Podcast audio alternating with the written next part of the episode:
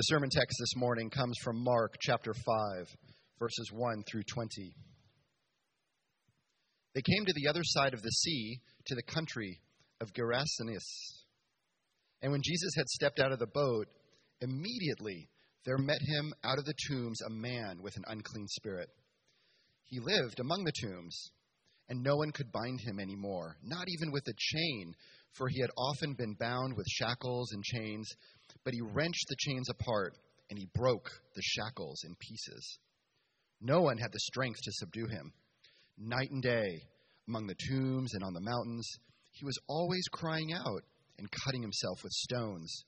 And when he saw Jesus from afar, he ran and fell down before him. And crying out with a loud voice, he said, "What have you to do with me, Jesus, Son of the Most High God? I adjure you by God, do not torment me." For he was saying to him, "Come out of the man, you unclean spirit." And Jesus asked him, "What is your name?" He replied, "My name is Legion, for we are many." And he begged him earnestly not to send them out of the country. Now a great herd of pigs was feeding there on the hillside, and they begged him, saying, "Send us to the pigs, let us enter them." So he gave them permission. And the unclean spirits came out and entered the pigs, and the herd, numbering about 2,000, rushed down the steep bank into the sea and drowned in the sea. The herdsmen fled and told it in the city and in the country, and people came to see what was happened. And they came to Jesus and saw the demon-possessed man, the one who had the legion, sitting there clothed and in his right mind, and they were afraid. And those who had seen it described them what had happened to the demon-possessed man and to the pigs. And they began to beg Jesus to depart from their region. As he was getting into the boat, the man who had been possessed with demons begged him that he might be with him. And he did not permit him, but he said to him, "Go home to your friends and tell them how much the Lord has done for you and how he has had mercy on you." And he went away and began to proclaim in the Decapolis how much Jesus had done for him, and everyone marveled. This is the word of the Lord. Thanks be to God. Thank you, Christian.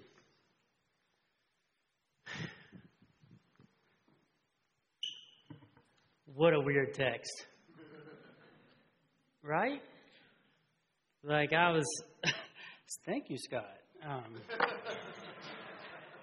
Yeah, what a text. I've never preached on this before, and this week I was sick, and I just had the opportunity to just sit and think about it. I think this is the first sighting of Sméagol, right? I think it's the first time. He's in the caves, around the tombs, this man who has this progression of evil inside of him, right? Crazy text, you know? But I'll say this.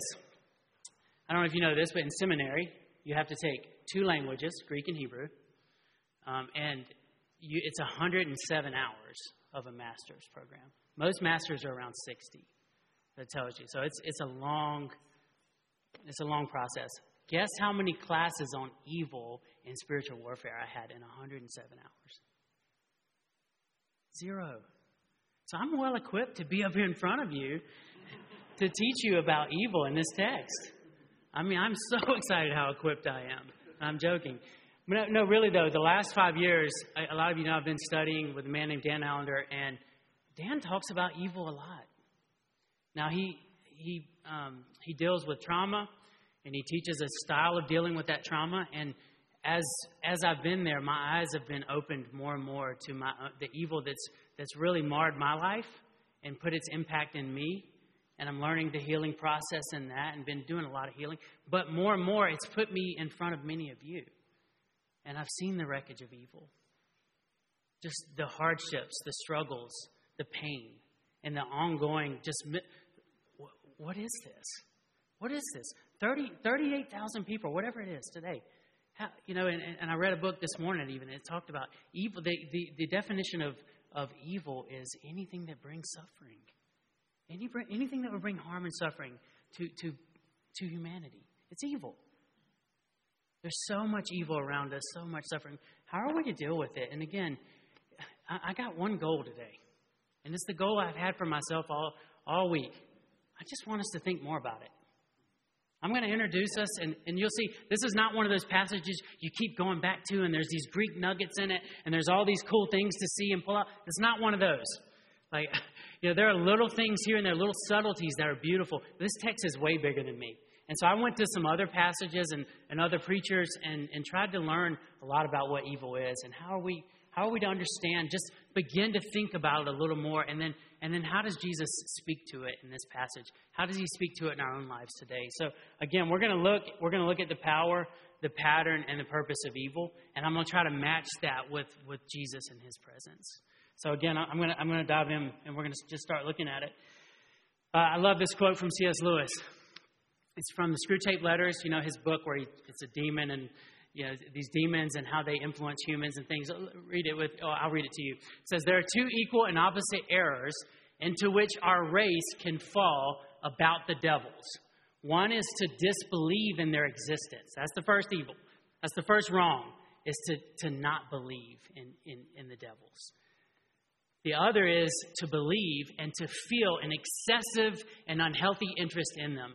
They themselves are equally pleased by both eras, and hell a materialist or a magician with the same delight.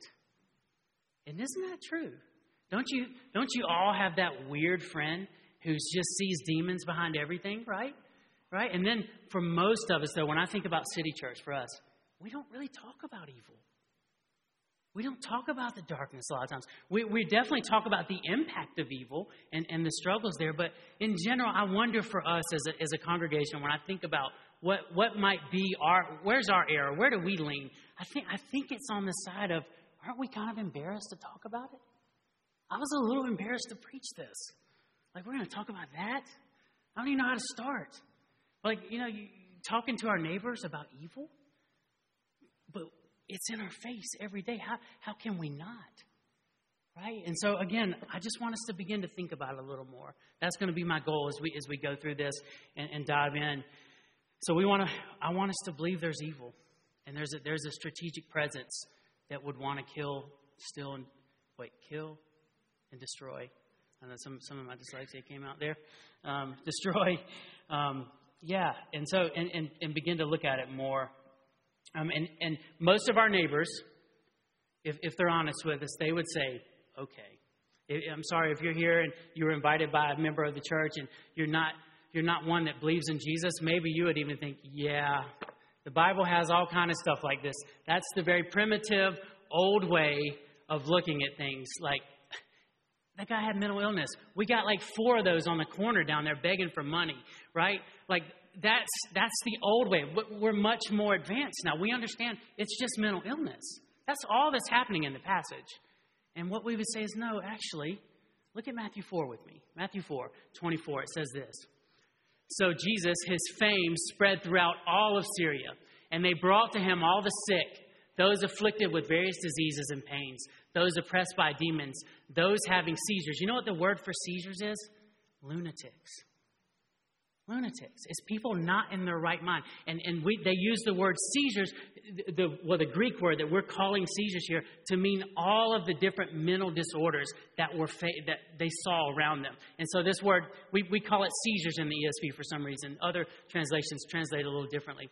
And paralytics, and he healed them. And what I would say to you is, actually, instead of being archaic and outdated, the Bible actually provides a very robust understanding of evil. And the fact that evil in God is being taken out of the conversations has really dumbed down, unfortunately, our understanding. And now every issue is just a natural issue, right? That the guy shot up the school. Okay. His parents didn't love him enough. No, guys. No, there's something else at play here. And taking God and sin and evil out of the conversation has watered us down so much that we don't know how to speak to the issues anymore. Therefore, we don't know how to bring healing to them. You see that? And so that's, as we're starting, the power of evil is in the subtlety. It's so subtle. At least for us, right? Most of it's subtle. When you look at the newspaper, it's right in your face, right? Or when someone gets shot and right in front of your house, it feels like it's right in front of your face. But for the most part, with how it interacts in the ordinary Christian's life, because evil can't have power over a Christian. A demon cannot have power over us. It can influence us, but it can't have power over us. So the subtlety, the small hairline cut over and over and over is where Christians find themselves not knowing how they got to where they are. That's the power of evil, friends. It's these little things that, let's take evil out of the conversation. Let's take God out of the conversation. Look at Ephesians 6:12 here. It says, "For we do not wrestle against flesh and blood, but against the rulers, against the authorities, against the cosmic powers over this present darkness, against the spiritual forces of evil in the heavenly places." Friends, it's invisible. There is a force, a power that Scripture says that we wrestle with that we don't see. Just as we don't see God, we don't see evil in the same way. And so therefore the subtlety of it ends up taking us down this slope of where we don't know how we got where we are. That's Ephesians 6. So we lose the complexity and now becomes a human understanding of how to deal with things. And you know, the main three, I'm just going to give us three ways that we typically deal with it. The first one's psychological. He's got daddy issues, which I do have daddy issues. Many of us do, right? Right. There is a psychological component to much of evil, right? And then there's a political or sociological, right, a component where, man, if we just have education for the masses, then kids won't have sex anymore, or they won't do drugs anymore, right? Education will fix it. Social reforms. If we just bring reforms to these different areas. If we take Haiti, if we just give them money, it'll fix the country of Haiti. Do you know we've given more money than anywhere else in the world we've given to Haiti? And Haiti is an absolute mess. But because we take evil out of it, it's just this simple. We'll throw money at it and it'll fix it, right?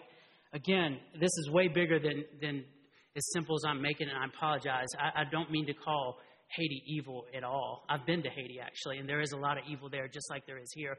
But my point is you can't throw money at an issue like that when earthquakes and the different ways it's happened in that country and expect it to just be different. See, that's too one-dimensional to deal with the problem there. So psychological, political, social reforms, education, funding, physiological. If we just take a pill, it'll make us different.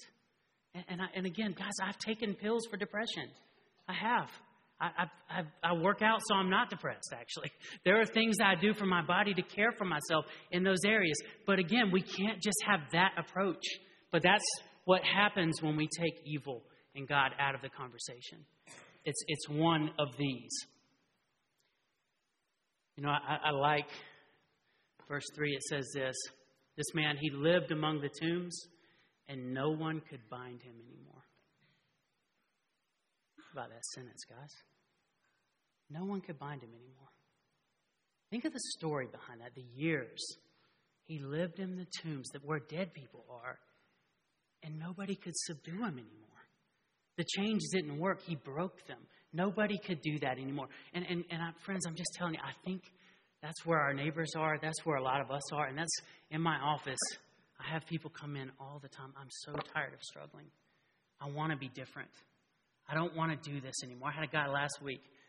The pornography struggle is so deep, and it's been years. He's seen therapist after therapist, and he's not different, and he's so tired of struggling. So tired of it. And I think we're all weary of that. And so maybe there's a bigger understanding of what's happening, what's going on. And again, I wish I didn't overpromise to bring it all together, but maybe there's more. Can we begin to think maybe there's more to it? Maybe it's not so simple. So that's the power of evil. There's this subtle power that's unseen that is after us, but there's a pattern to it. And that pattern is in our text. Mark's normally very quick. There's these short stories, and he wants to show you the authority of Jesus. But in all the Gospels, this passage is in many of the Gospels, the Synoptics, three of them, and it's a lot shorter. Mark actually goes through, this is the longest exorcism in all of ancient history. It's right here in our passage. So Mark, for some reason, doesn't slow down. He gives us, he doesn't speed up. He slows down and gives us the full picture here. And I think he's showing us a pattern to how evil works. And what is that pattern? Friends, evil gives you strength. It will make you strong. There's no doubt. Well, there's plenty of movies that talk about, you make a deal with the devil and you get this. Jesus' temptations. Satan promises all these things that would make Jesus this powerful ruling authority, right? Which is so ironic, right? But yes, it does make you strong. But interestingly enough, it also makes you weak. And I'm like, what am I talking about, right? But no one could bind him, it says. No one. He is so strong. Chains. He seemingly is Incredible Hulk. I told you it's a weird passage. We got Sméagol, we got Incredible Hulk. He is this mass. Somehow nothing can hold, nothing can contain him anymore. He has this strength that's so much bigger than him. Yet he cries out. Yet he has this weakness. Yet he's not as much as himself as he used to be. Right? This strength that has led to this inner division, this inner losing of himself. Right?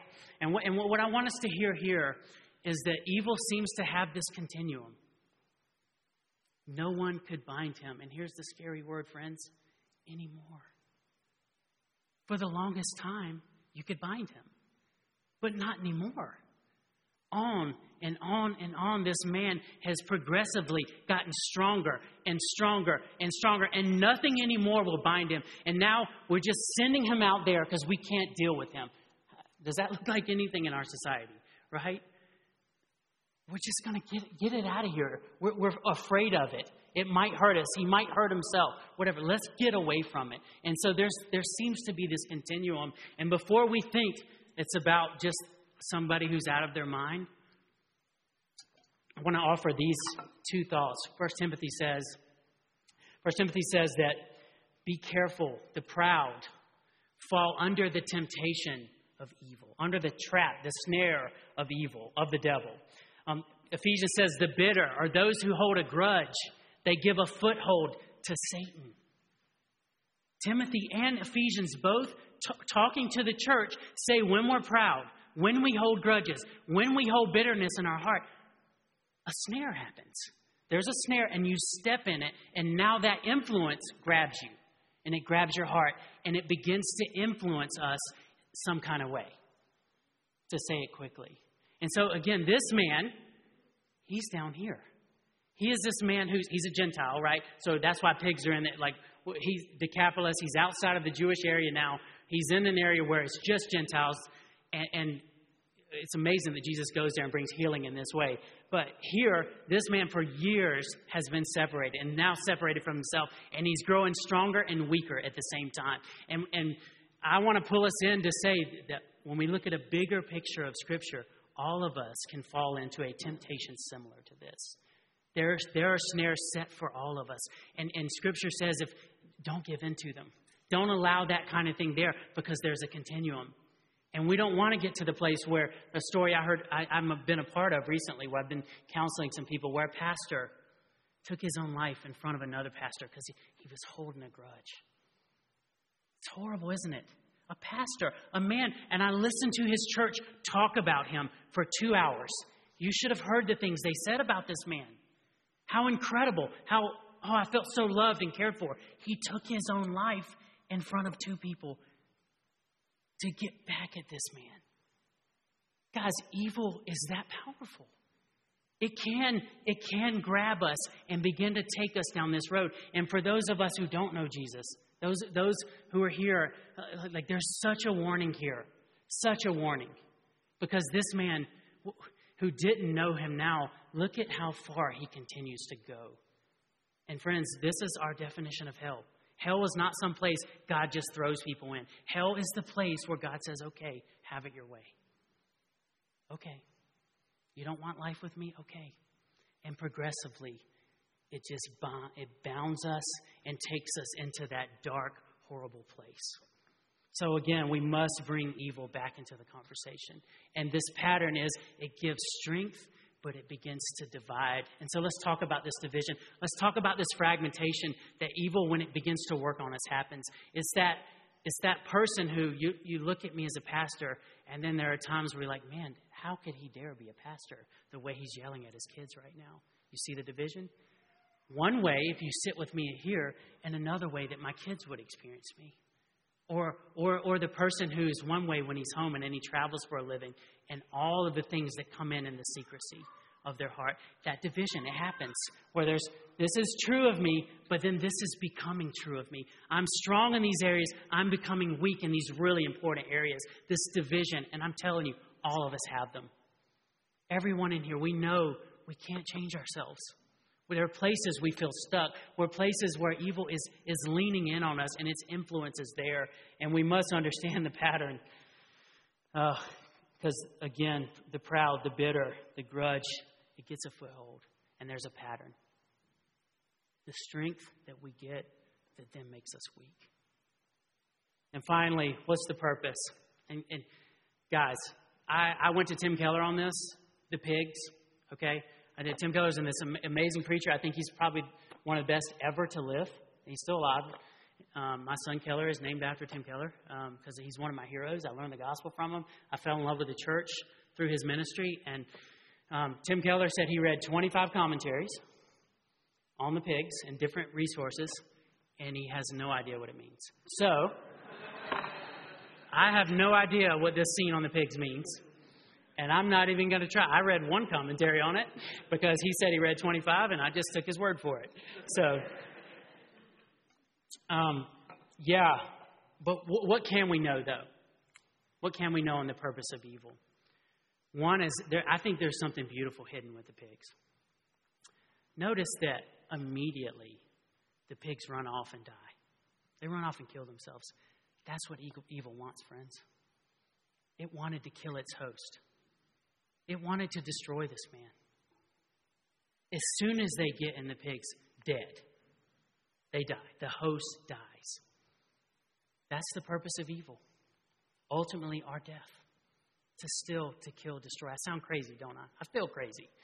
I mean, that's what it wants.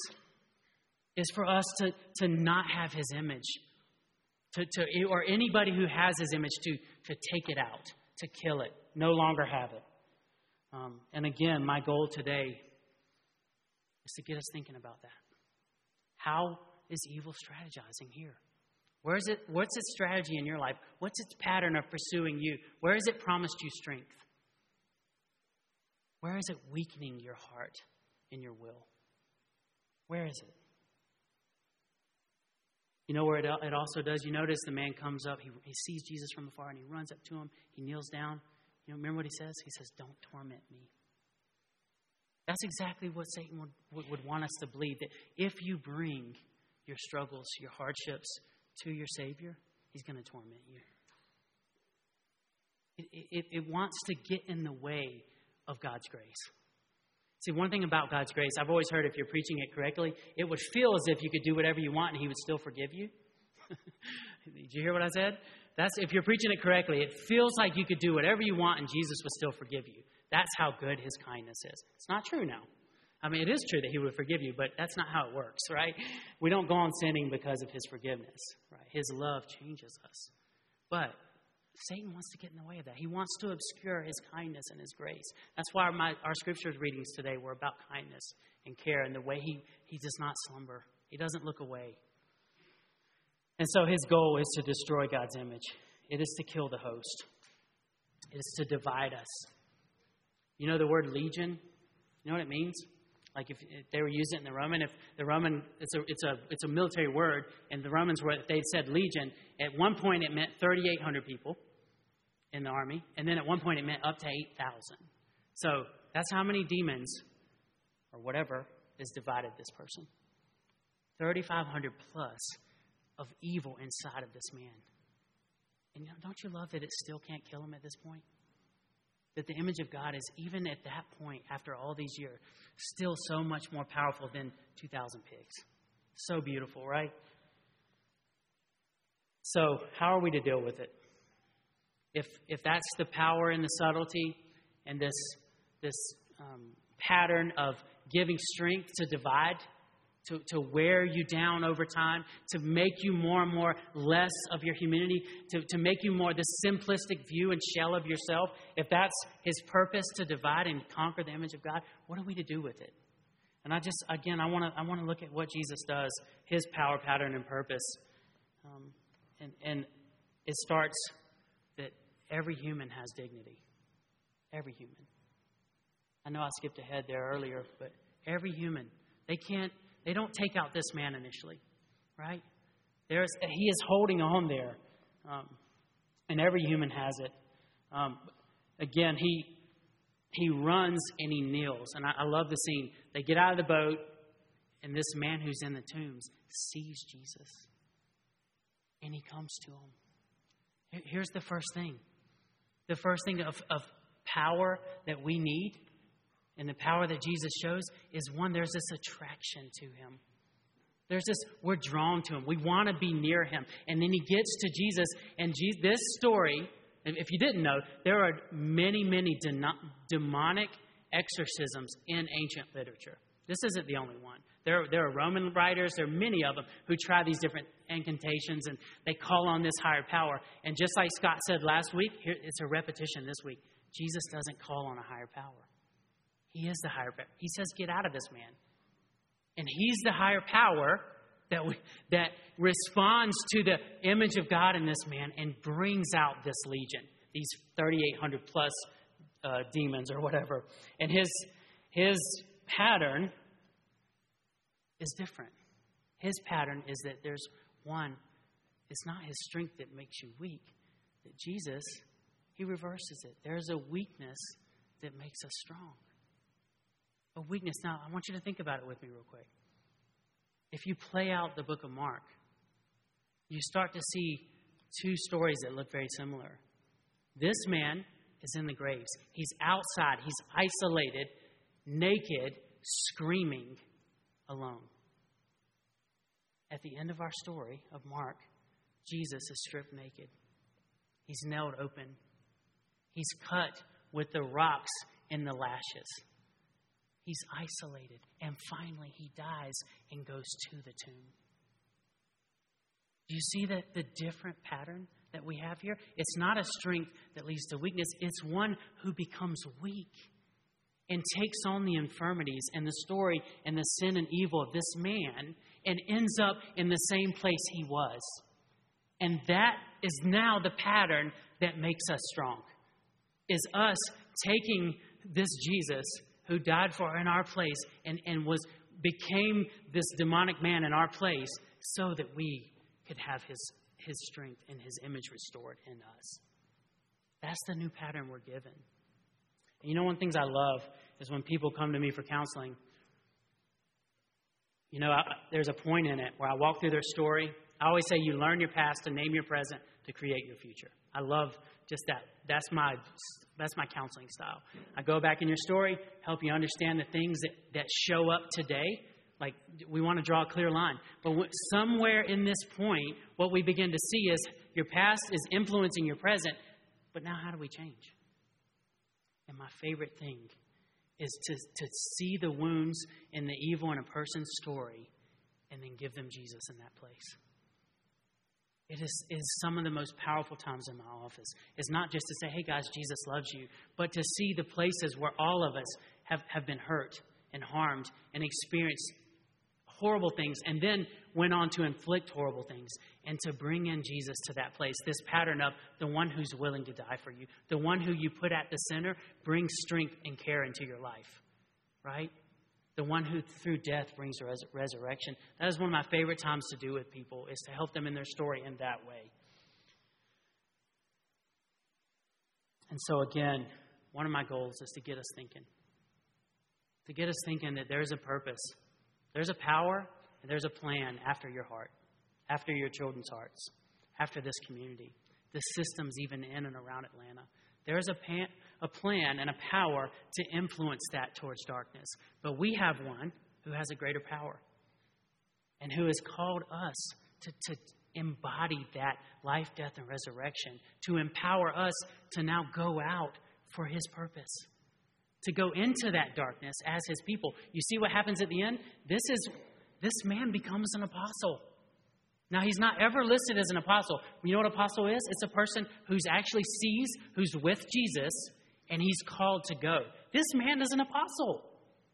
Think about it. He's like, no, you can't follow me, but you go and tell them how I was merciful to you. And again, that's the shape. We take the weakness in that becomes strength in us, and then we go and we tell of his mercy. We tell of it. We talk about his power, his plan, and his purposes in the lives around us, no matter what's going on here. And so I do just want to leave you with a few things, just practically. One is that you would just consider and give more weight to the plan of evil in your life. I wonder for you if you slowed down and thought about it. You know, for me, alcoholism is just not an issue. Alcohol's never been an issue for me. That's not where I'm going to stumble. There are other places where I will stumble. What about for you? What is his plan? How is he weakening your will, getting you out of the mission he's called you to, separating things in your home, dividing things inside of you? What is his plan? I just wonder if you know, the saying is we're all wounded in community and we'll be healed in community. I just wonder what the community is around you that can help you begin to understand those places and to watch out for the one who seeks to devour. That's the first one. It's just to begin to understand that pattern in your own life. And the next one is, you know, one of the corrections we're making as a session is we talk about emotional health being a value here. And it's not that it's not true. It is. We love emotional health, but not at the expense of physical health or spiritual health. What we're saying now, the word we want to use is this word wholeness. We want to fight for just the whole person, the whole discipleship in all of us to be healthy in all of these areas. And so we want to pursue wholeness as a body. What would that look like for us to do that together? In our DNA groups, in our neighborhood communities, in those places, to have a holistic view of healing for each of us and what we're called to. And then lastly, just personally for you guys, I think evil wants your attention off of Jesus, and so to put it on other things, right? So what does it look like for you to give your attention to him? And it's simple, friends. It's prayer. It's Scripture. I just want to stop you and just ask, what does prayer and Scripture look like in your heart, in your life? What's the pursuit of those things, the time, the weight you give to reflecting and seeing Jesus for yourself on behalf of your own heart? I was convicted on that today.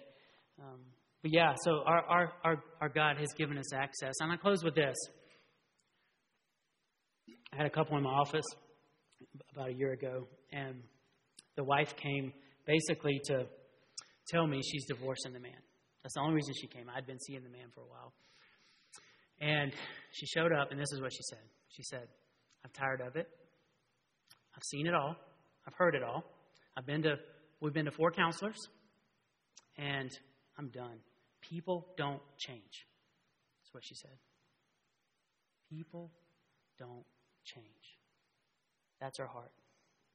And then we start talking, and I start telling her my story, how hard my marriage was for years, and how hard the work was, and some of the different way of pursuing marriage that's not just this one approach.